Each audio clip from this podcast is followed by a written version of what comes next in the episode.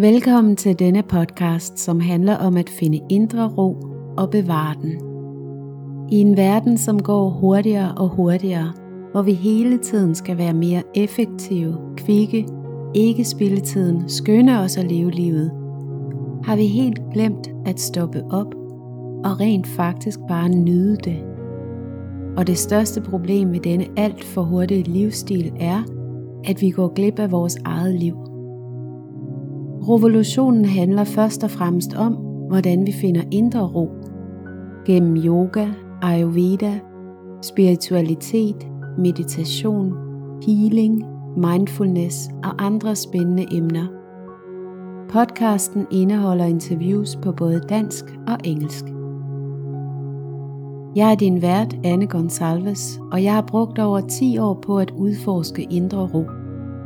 Og jeg vil gerne invitere dig til at holde en pause, sænke skuldrene, tage en dyb vejrtrækning og lytte med.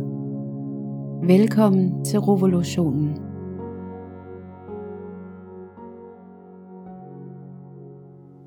Velkommen til denne episode af Revolutionen, hvor jeg sidder sammen med Stine Skov Kvistgaard, som er spirituel mentor, coach og healer og kommende forfatter. Velkommen Stine. Tak Anne. Jeg glæder mig. Jeg glæder mig så meget til at høre noget fra dig omkring, vi skal tale om ritualer blandt andet, og hvordan ritualer kan være med til at bringe ro ind i hverdagen og lidt, lidt hverdagsmagi, tænker jeg også, når jeg tænker på ritualer. Øhm, men jeg kunne godt tænke mig først og fremmest at høre om dig og din baggrund, hvis du vil fortælle lidt om det, du laver og, og hvad din baggrund er. Tak fordi jeg måtte være med, Anne. Jeg har glædet mig rigtig meget til det. Øhm, og jeg kan sige om min baggrund egentlig, så er jeg uddannet inden for kommunikation og har læst, jeg kan længe mærke i virksomhedskommunikation, så jeg startede egentlig i et helt andet felt. Og har gået på Handelshøjskolen og været meget inde i den der øh, maskuline tankeverden.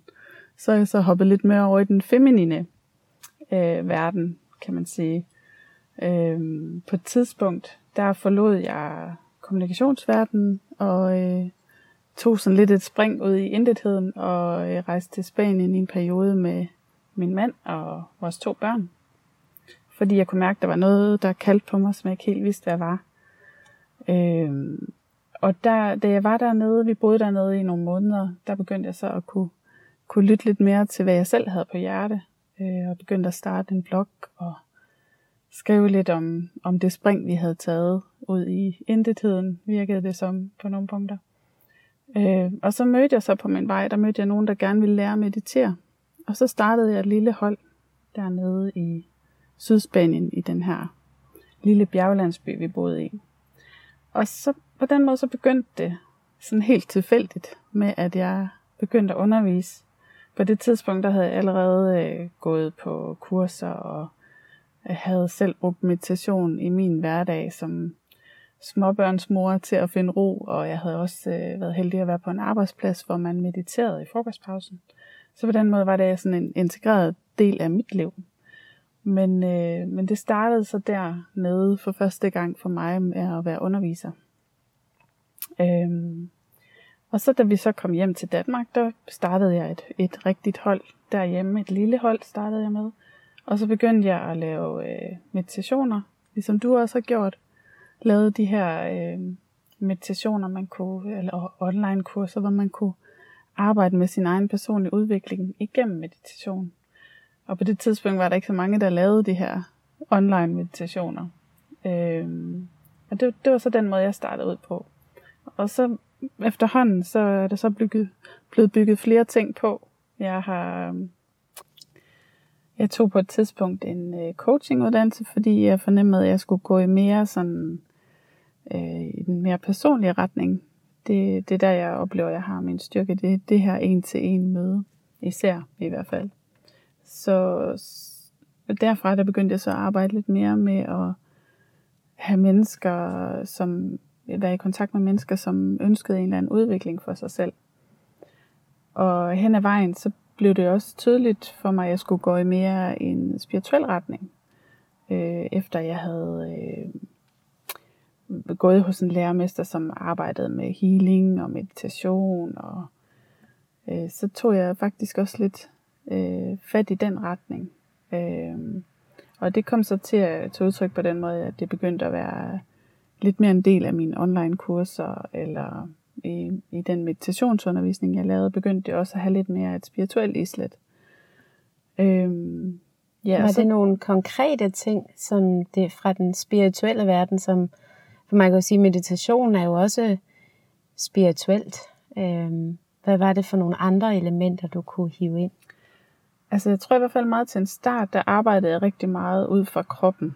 Øh, det her med at komme ned i kroppen, lære at mærke sin krop, lære at mærke sine følelser, og i det hele taget at blive mere bevidst omkring, øh, hvad der sker inde i en.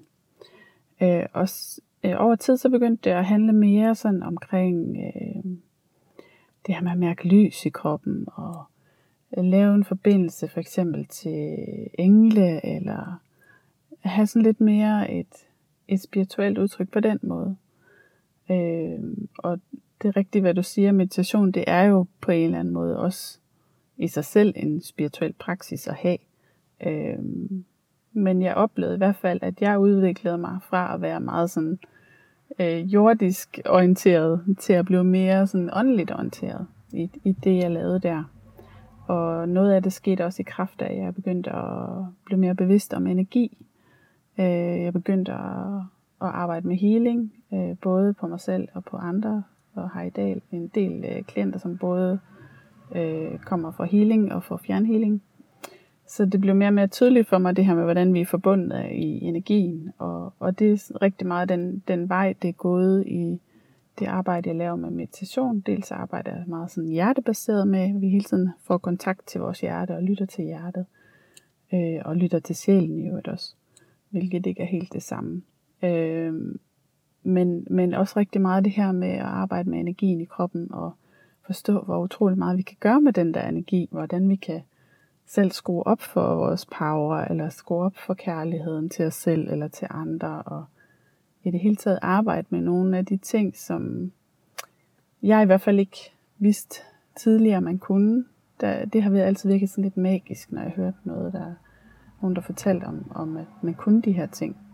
Men det er i hvert fald selv det, jeg har erfaret, og noget af det, som der ligger mig rigtig meget på sinde i det arbejde, jeg laver i dag, det er at formidle omkring, hvordan vi kan mestre vores egen energi og, og bruge vores sensitive øh, superpower på den måde, fordi hvis vi kan tune ind på, på vores egen energi, eller på andres for den sags skyld, så er der en, rigtig, øh, en hel masse, vi kan gøre. Og, ja, og netop også at kunne skrue op og ned for for energien også, øh, tænker jeg, er en kæmpe stor force i forhold til at finde indre ro. Øh, og også i samspillet med andre, fordi nu siger du det her med energien i forhold til, mange af os bliver jo også meget påvirket af vores samvær med forskellige mennesker, og vi kender jo alle sammen, uanset om vi tænker på os selv som mere sensitive, eller ikke særlig sensitive, eller at, at vi har alle sammen oplevet det her med at være sammen med øh, andre mennesker, hvor nogle af dem går sådan lige rent ind på lystavlen. Der er bare sådan, at man, man svinger, man har den samme energi, eller man kan mærke hinandens energi, hvor andre øh, kan der måske være noget øh, hvad hedder det, disharmoni på linjen, mm. fordi man ikke helt svinger i samme energibane eller stemmer overens. Det er svært at forklare, hvad det helt er. Men, øh, men at kunne skrue lidt på det og have en forståelse for det også, ja. i forhold til at finde indre ro, eller at bevare den der indre ro også i, i mødet med alle mulige forskellige mennesker, er jo også en kæmpe force. Øhm, ja. Men jeg kunne godt tænke mig, fordi nu nævnte du lige noget, og inden jeg glemmer at spørge ind til det, så vil jeg gerne lige spørge ind til det nu. Øh, fordi du siger det her med, at øh, du arbejder med øh, hjerte og sjælen og forbindelsen til det ene og det andet, og det ikke er det samme. Er det noget, kunne du forklare lidt nærmere omkring det, hvordan du arbejder med, med ja, de to ting? Det vil jeg rigtig gerne. Altså for mig så er der ligesom sådan en, en treenighed, der altid har været vigtig for mig personligt, det har været krop, hjerte og sjæl. Jeg ser det for mig som sådan en, en trekant, øh, som på en eller anden måde, så skal vi have alle tre sider med i vores liv, på en eller anden måde have en forbindelse til både krop, hjerte og sjæl, hvis vi skal være leve et liv, hvor vi er i harmoni med os selv, og hvor, hvor vi er i overensstemmelse med den, vi er indefra. Øhm, så for mig, øh, og det er, den, det er faktisk også den øh, bevægelse, jeg ser mange af mine klienter øh, gå igennem, og det er ikke fordi, det altid går lige præcis i det forløb, men ofte, så, så sker der et eller andet i folks liv, som det der også gjort for mig. Et møde med stress, som lærte mig, at jeg skulle øh, øh, genskabe forbindelsen til min krop. Jeg skulle simpelthen genlære, hvad er det, min krop den prøver på at fortælle mig, når den gør sådan og sådan. Jeg var slet ikke bevidst om det på det tidspunkt, hvor jeg blev ramt af stress. Hvor meget den egentlig kommunikerede, den der krop. Og det tror jeg, mange oplever på et tidspunkt, hvis de har oplevet stress eller sygdom, eller hvad det nu måtte være, at på et tidspunkt, så er der, øh, kan man opleve, der er et eller andet, man er nødt til at genlære omkring at høre kroppens sprog, og høre kroppens signaler, og, og også respektere dem, fordi en ting er, at vi hører dem, men overhører vi dem så.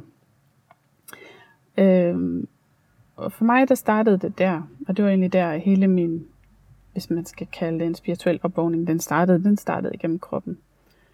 Øhm, og så den næste bevægelse, jeg ser hos mange, det er det her med at få kontakten til hjertet igen. Hvad er det, hvad er det man brænder for at mærke det for eksempel? Eller hvordan er det, mine kærlighedsrelationer er? Hvad er det, øh, hvis, hvis jeg skulle lytte til mit hjerte, hvad er det, mine følelser fortæller mig, at, øh, at jeg gerne vil, eller jeg drømmer om, eller har behov for? Hvad er det, det her, de her følelser, de fortæller mig? Og den, øh. den forbindelse kan jo ryge bare i sådan en helt almindelig hverdagstrummerum. Præcis. Ikke? Og man glemmer at, at lytte, eller ja. måske parkere hjertet, eller lytten til hjertet. Man tænker, okay, nu bliver det lige parkeret her, fordi der er måske en årrække med små børn, og ja. alle de der praktiske ting, der skal ordnes. Ja. Øhm, så det oplever jeg også mange, der sådan lidt lytten til mit hjerte, hvad snakker du om? Altså det, ja. det har jeg glemt. ja, og det, det er meget rigtigt, det du siger, især i de der år, hvis, hvor man har, mm. har små børn, eller man kan også have været i en anden situation, hvor der sker et eller andet i ens familie med sygdom, eller eller hvor man er nødt til at sætte sig selv lidt på mm. standby. Der, der kan man simpelthen ikke bruge den, det, det der til ret meget. Der er man nødt til ligesom at stå igennem øh, på, et vis, øh, på en vis måde i hvert fald. Øhm, og så det næste step for mig at se, øh, det, er den, det er den her forbindelse til sjælen, og, og med sjælen, det er måske lidt bredere end bare at sige sjælen, men jeg har i hvert fald oplevet, at der er et eller andet, øh, der har visket til mig altid, jeg skulle for eksempel formidle om, eller øh, ting, som jeg altid skulle bringe ind i en samtale. Det var sådan en følelse af, at jeg havde noget på hjerte, som var, var vigtigt, som på en eller anden måde kom øh, naturligt igennem mig. Øh, og det, det tror jeg egentlig mange har en eller anden svag fornemmelse af. Og det kan man så lære at skrue op for. Hvad er det egentlig, øh, jeg er her for at i verden for? Eller hvad er det, jeg skal øh, bringe ind i min familie? Hvad er det, jeg skal bringe ind på mit arbejde, som er min helt særlige, øh, mit helt særlige bidrag til verden på den ene eller den anden måde. Og det behøver ikke at være et eller andet kæmpestort. Det kan være et lille bitte. Øh, men øh, det, det er sådan, der, der oplever jeg i hvert fald, der er en forskel til det, det, der sker omkring hjertet. Det er det her med, hvad er det, hvad er det, jeg mærker, mine behov er, hvad er det, mine følelser fortæller mig. Og sjælen har ligesom, det er mere knyttet til mening. Øh, hvad er det, jeg skal fokusere på i mit liv, eller hvad er det, jeg, jeg kommer med? Ja, livsformål for eksempel. Mm. Ja. Og det er jo meget sådan op i tiden også, at øh, der findes i hvert fald mange kurser, der hjælper folk med at finde deres kald. Det, det, det fortæller også lidt om, at der er mange, der søger efter det. Fordi der er mange, der kan mærke, at der er et eller andet mere, jeg skal, eller og det behøver igen ikke at være, være store ting, man skal ændre på i sit liv. Det kan bare være at, at lytte lidt mere ind, hvad er mit helt særlige fokus eller bidrag i min familie, eller med dem, jeg er omkring.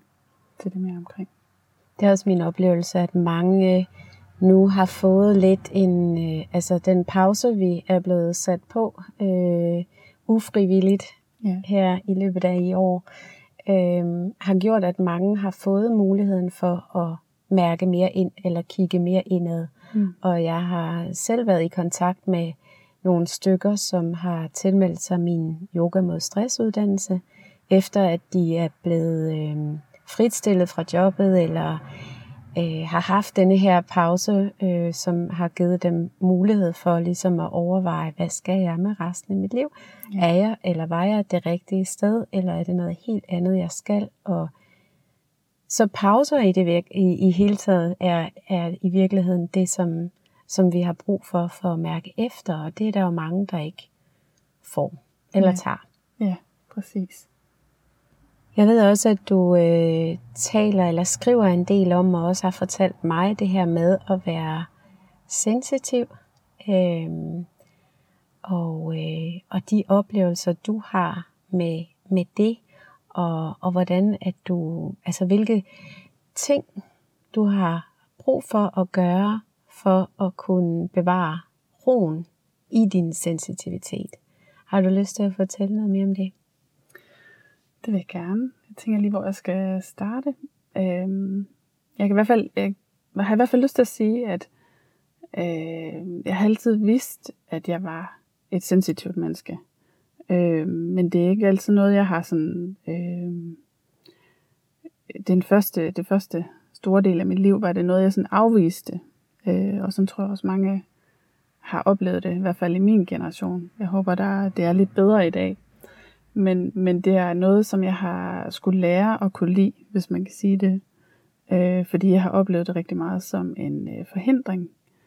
Øh, En svaghed. en svaghed, ja. Mm. Og jeg kan huske, da, da jeg var barn, der blev jeg sådan beskrevet, eller det er sådan en sætning, jeg sådan har inde i mit hoved. Stine, hun er sådan lidt en følsom pige. Mm. Og det var der flere, der sagde, og jeg kan huske, jeg, jeg, var, jeg kunne ikke lide det der.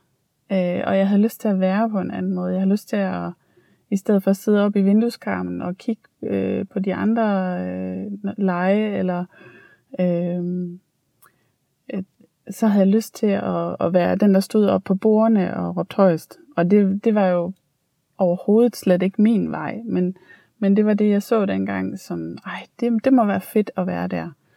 Så jeg prøvede i, i mange år at, at gøre mig selv, øh, og styrke mig selv, ved at tage sådan en form for rustning på, så jeg kunne øh, bedre kunne klare mig, eller bedre kunne øh, øh, gøre de ting, jeg ville. Fordi indenunder var jeg jo meget sensitiv og frygtsom, og øh, havde brug for rigtig meget ro.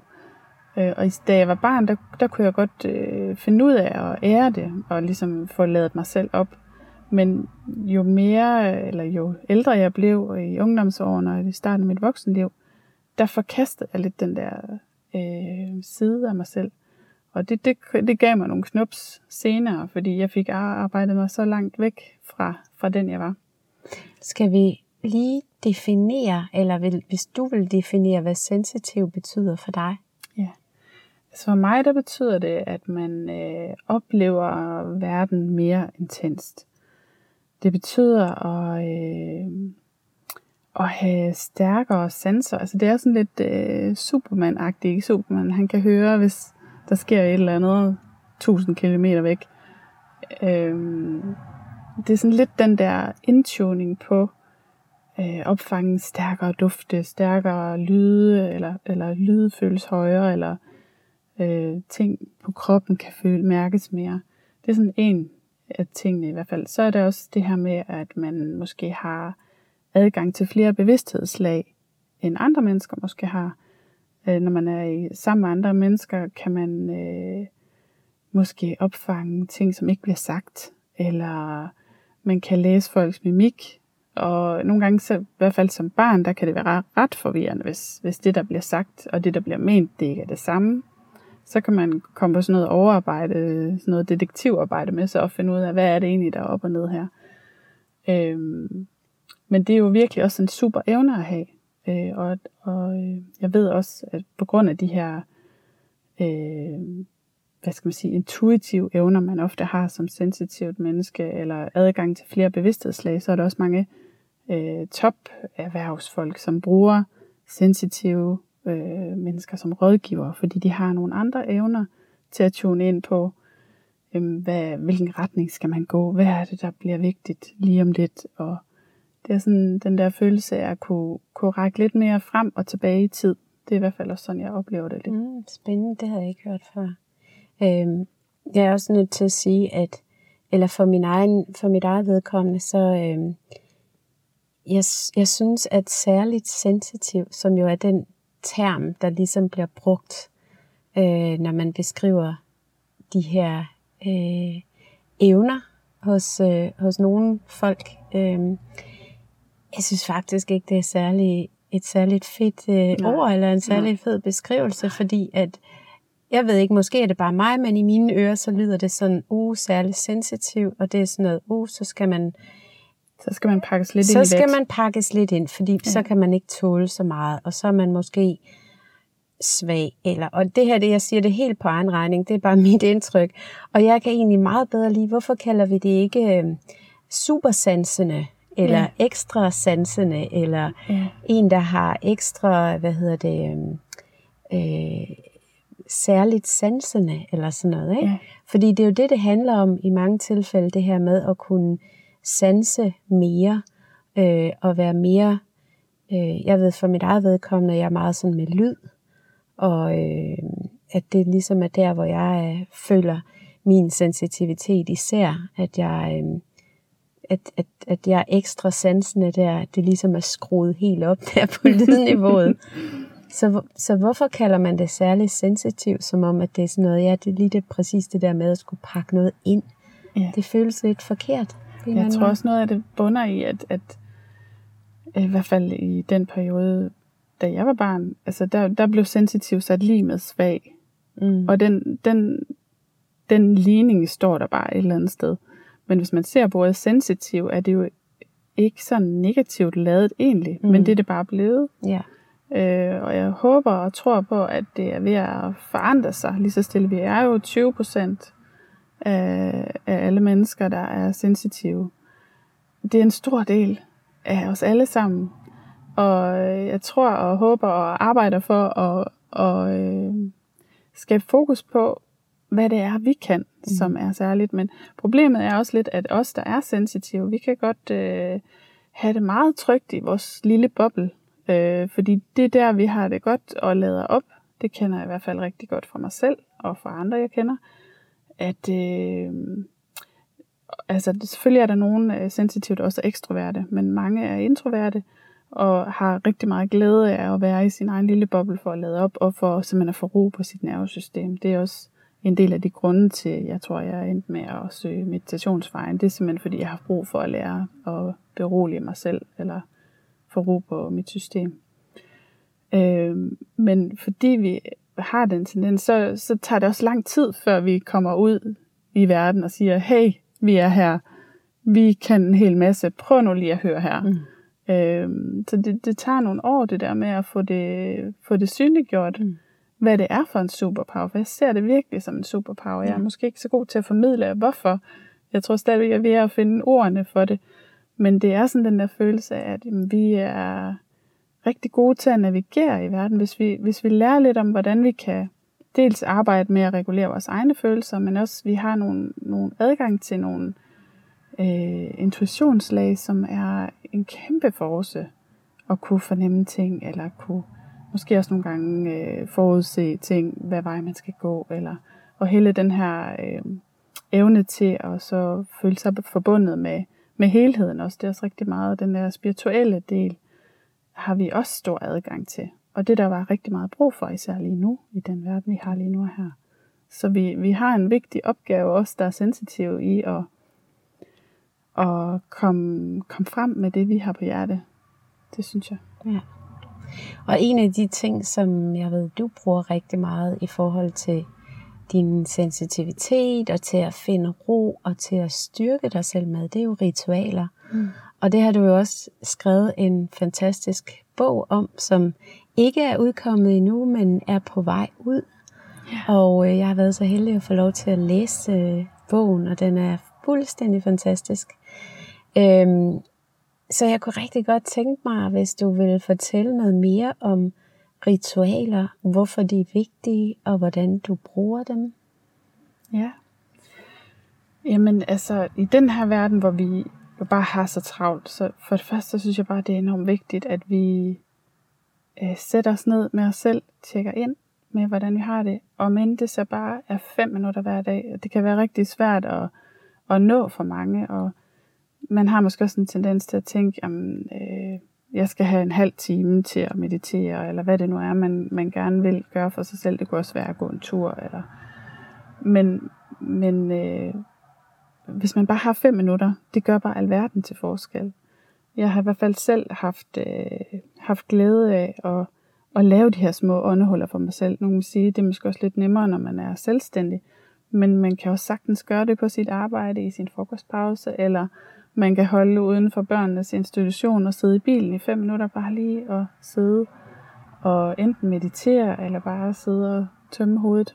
Men lad være med at sidde med sin telefon og tjekke alle mulige tusind ting, som jo er mega spændende, men, øh, men måske ikke det, man i virkeligheden har brug for.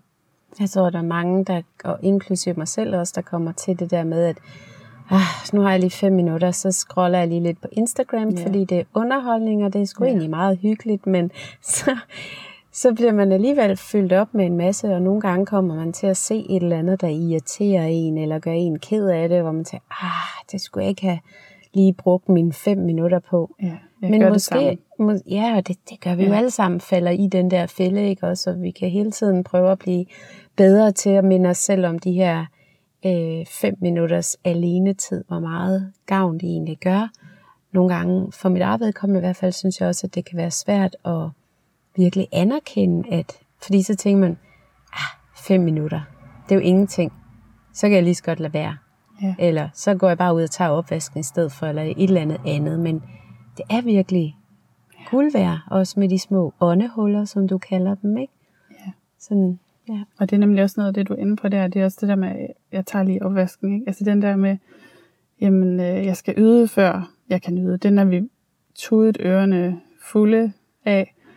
Så, men jeg prøver virkelig på at formidle om det her med, at du skal nyde, før du kan yde, fordi du, du har bare brug for at lade dig selv op først. Øhm, og hvis jeg skal svare på det andet, så måden jeg, jeg gør det på, det er i de perioder, hvor det går godt for mig, der øh, sætter jeg mig ned i 20 minutter eller sådan noget om morgenen, og laver et, et eller andet ritual. Det er ikke alle perioder, jeg kan holde det ved lige, og det er også derfor, jeg blandt andet har skrevet en bog om det. Det er også for os, øh, hvad skal man sige, kommunikere til mig selv også, om at være mere struktureret omkring at bruge de her ritualer. Men det kunne for eksempel være at sidde bare lige at tømme hovedet og lave en meditation, eller det kunne være at sidde og mærke ind på, hvordan har jeg det? Er der et eller andet, øh, skete der et eller andet med mine børn, som aktiverede et eller andet i mig? Det kunne være, at jeg følte mig som en dårlig mor, for eksempel. Så vil jeg sætte mig med det og prøve at mærke ind i det. Og øh, bruge et af mine ritualer til ligesom at rense ud i det, for så at kunne komme videre i, i min dag. Det kunne også være, at jeg skulle undervise, så ville jeg sidde inden og lige arbejde med at grounde mig selv. Jeg har nogle ritualer, der, der arbejder meget med grounding og få, få den der jordforbindelse, som gør, at jeg står stabilt, så jeg kan holde nogle andre og øh, bringe noget videre til dem. Øh, så, men jeg har også øh, brug for meget variation, så jeg kan ikke, øh, der er nogen, der er gode til det her med at lave det samme hver dag. Jeg er sådan en, der gerne vil prøve alt muligt forskelligt, og nogle gange er det at gå en tur i skoven og sidde ved vandet eller et eller andet.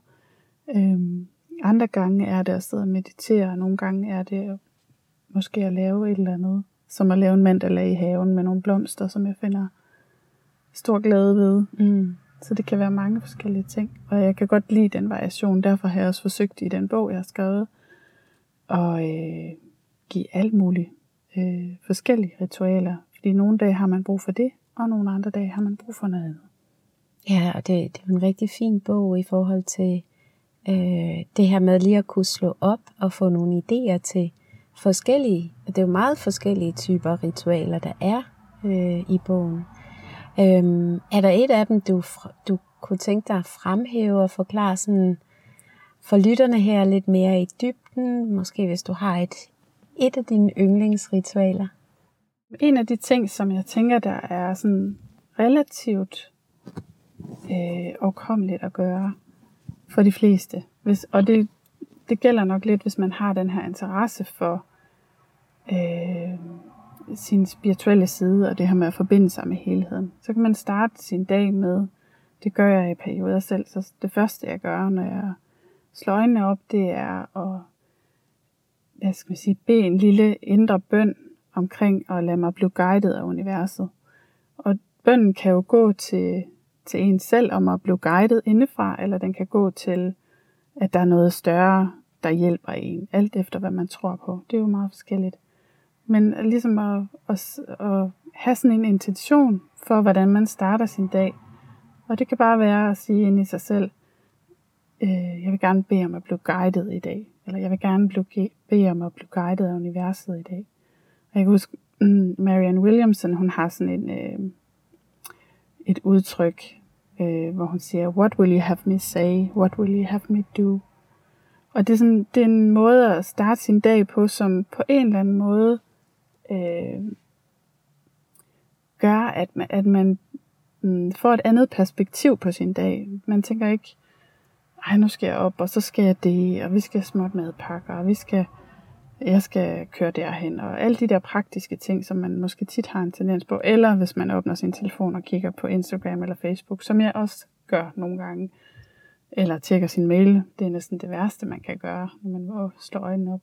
Men det her med at ligesom forbinde sig til noget større, og, og sige, hvad er det egentlig, der er vigtigt? Det, det har i hvert fald givet mig meget øh, glæde at gøre det, og det, det flytter perspektivet fuldstændig over på, hvad er det, der er det vigtige.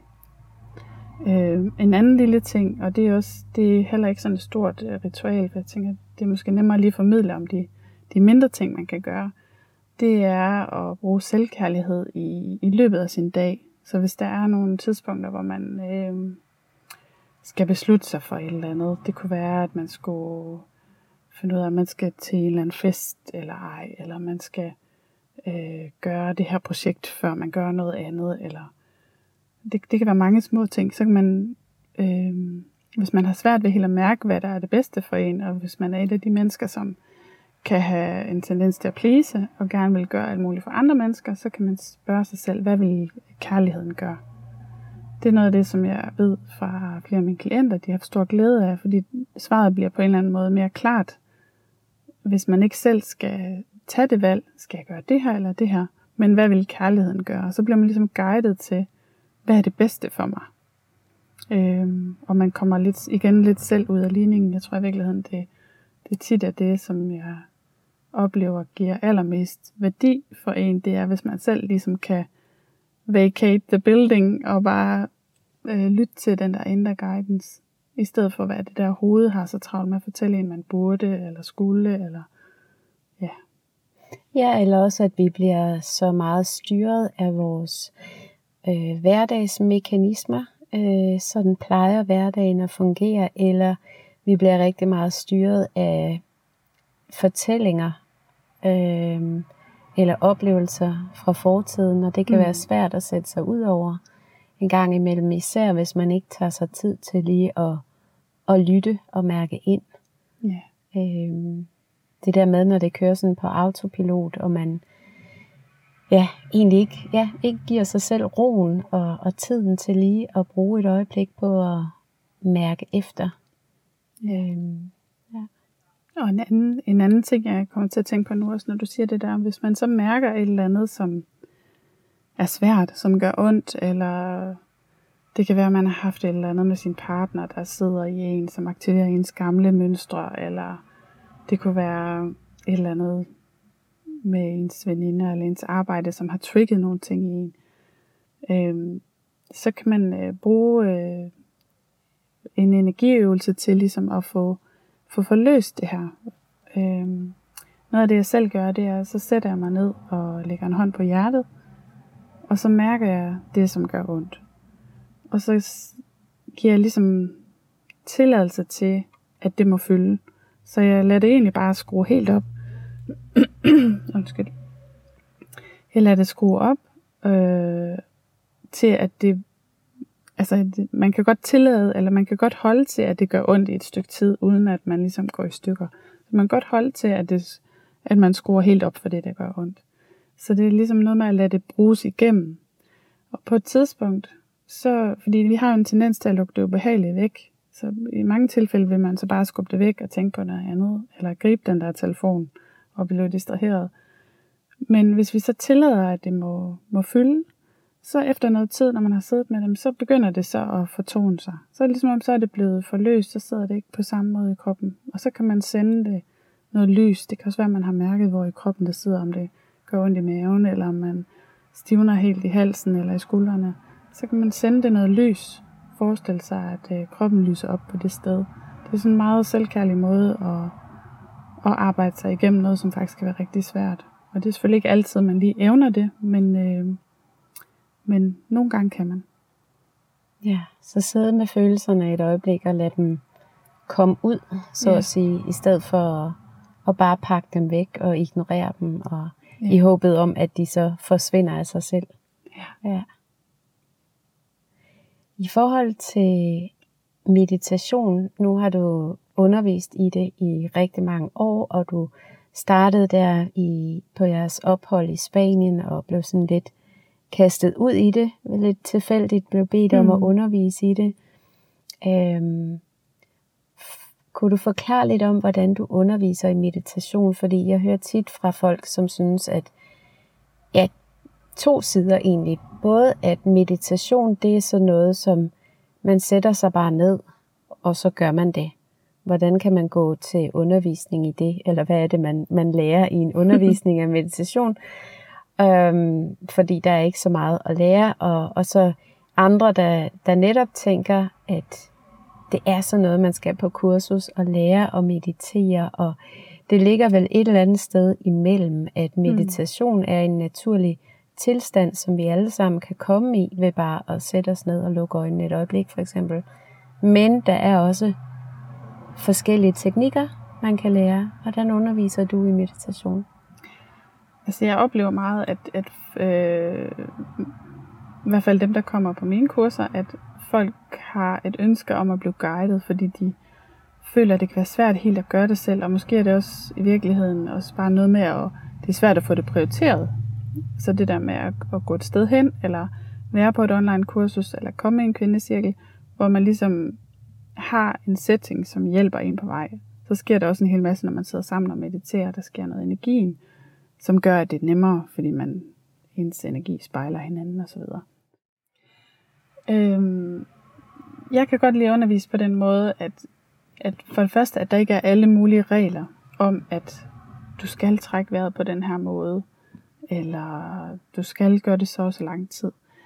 For mig handler det om at øh, give plads til, at man kan være der med sig selv. Altså det er din tid, det er dit rum, det er din, det er din mulighed for bare at være der med dig.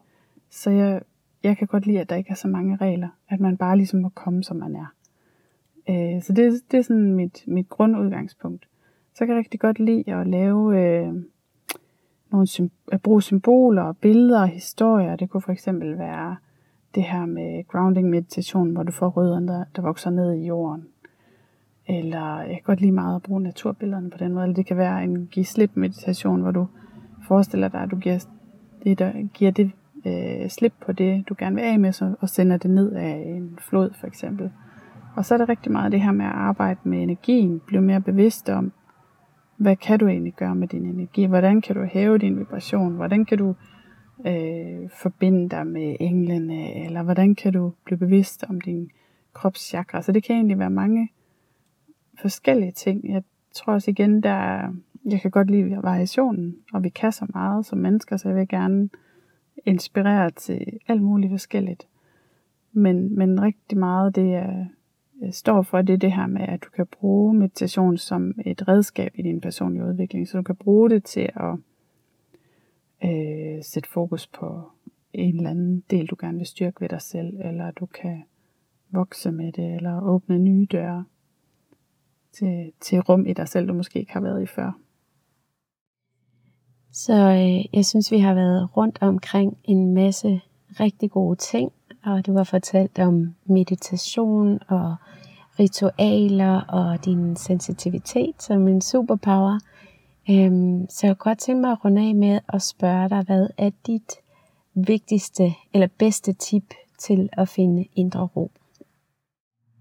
Jeg tror egentlig, det er meget sådan enkelt og banalt, men det er måske noget af det sværeste for os at gøre, det er det her med at bruge minimum 5 minutter på dig selv. Og du, du kan sagtens bruge 5 minutter på dig selv hver dag. Det, det kan man godt finde. Øh, hvor man ikke er på sin telefon, eller hvor man ikke er øh, tilgængelig for øh, dem, man bor sammen med, eller det kan også være, at man bor alene, men altså hvor man, hvor man sætter sig ned og bare er til stede. Og det kan være nogle gange, man bruger en meditation. Det kan også være, at det nogle gange er ved at gå en tur i skoven. Det kan også være, at man sætter sig ned midt i vasketøjsbunken og bare lige sidder der og lader alt øh, rod og alle pligter være. Men det er så pokker svært for mange af os. Men hvis, hvis der er et råd, jeg vil give, så er det det. Fordi hvis man dagligt bruger i hvert fald de her fem minutter på sig selv, jamen så, øh, så over tid, så får man øh, meget bedre kontakt med ens kropssignaler, meget bedre øh, hvad skal man sige, adgang til sin egen indre guidance, om hvad der er vigtigt, eller, men det kræver bare, at vi stopper op og lytter. Øh, så, så vedholdenheden omkring det, det, det vil være det, jeg vil fokusere på. Og det kan også være, at der er nogen, der lytter med her, som allerede har en, en praksis med at meditere, eller hvad det nu måtte være, hvor man bruger mange, mange minutter på det hver dag. Og det, det er jo selvfølgelig bare fantastisk, hvis man allerede er i gang med det. Men, Men øh, ellers fem minutter, bare fem minutter om dagen, man ja. kan sætte af til at sidde i meditation, eller en gåtur i naturen, eller hvad der end fylder en op med. Ja. Altså pauser i virkeligheden, ikke? Det kunne også være at sidde og male i en malebog, eller mm. et eller andet, som nærer ens hjerte og sjæl, som ikke øh, er koblet op på det der pokkers hoved, ja. som, som har tendens til at styre alt for meget. Og hvis vi bruger fem minutters pause på at scrolle igennem Facebook, som jo måske godt kan virke som ren afslappning, mm. men igen, som du siger, så er vi bare oppe i hovedet. Yeah. Og, og det, altså, det er i hvert fald ikke igennem Facebook-scrolleri, at vi kommer ned i krop, hjerte og sjæl. Nej, det er det ikke. Hvad skal og især ikke for, for os, der er sensitive, mm. så er det alt for meget stimuli for at få ind der. Ja. Det er fint nok, man gør det også, men, men det er vigtigt at have de der lommer af ro og, og kontakt. Ja. Tusind tak for nogle dejlige råd og tips til ritualer og meditation og lommer af ro. Øhm, og jeg glæder mig rigtig meget til at læse din bog, og alt muligt held og lykke med den. Tusind tak. Det har været en rigtig fornøjelse at være med. Tak for det. Tusind tak, fordi du lyttede med til Revolutionen. Der er mange flere spændende interviews på vej. Hvis du har brug for mere indre ro, så er du velkommen til at tjekke min hjemmeside annegonsalves.com, hvor du finder en masse blogindlæg og blandt andet også kan downloade en gratis 15 minutters guided meditation, der giver dig ro på.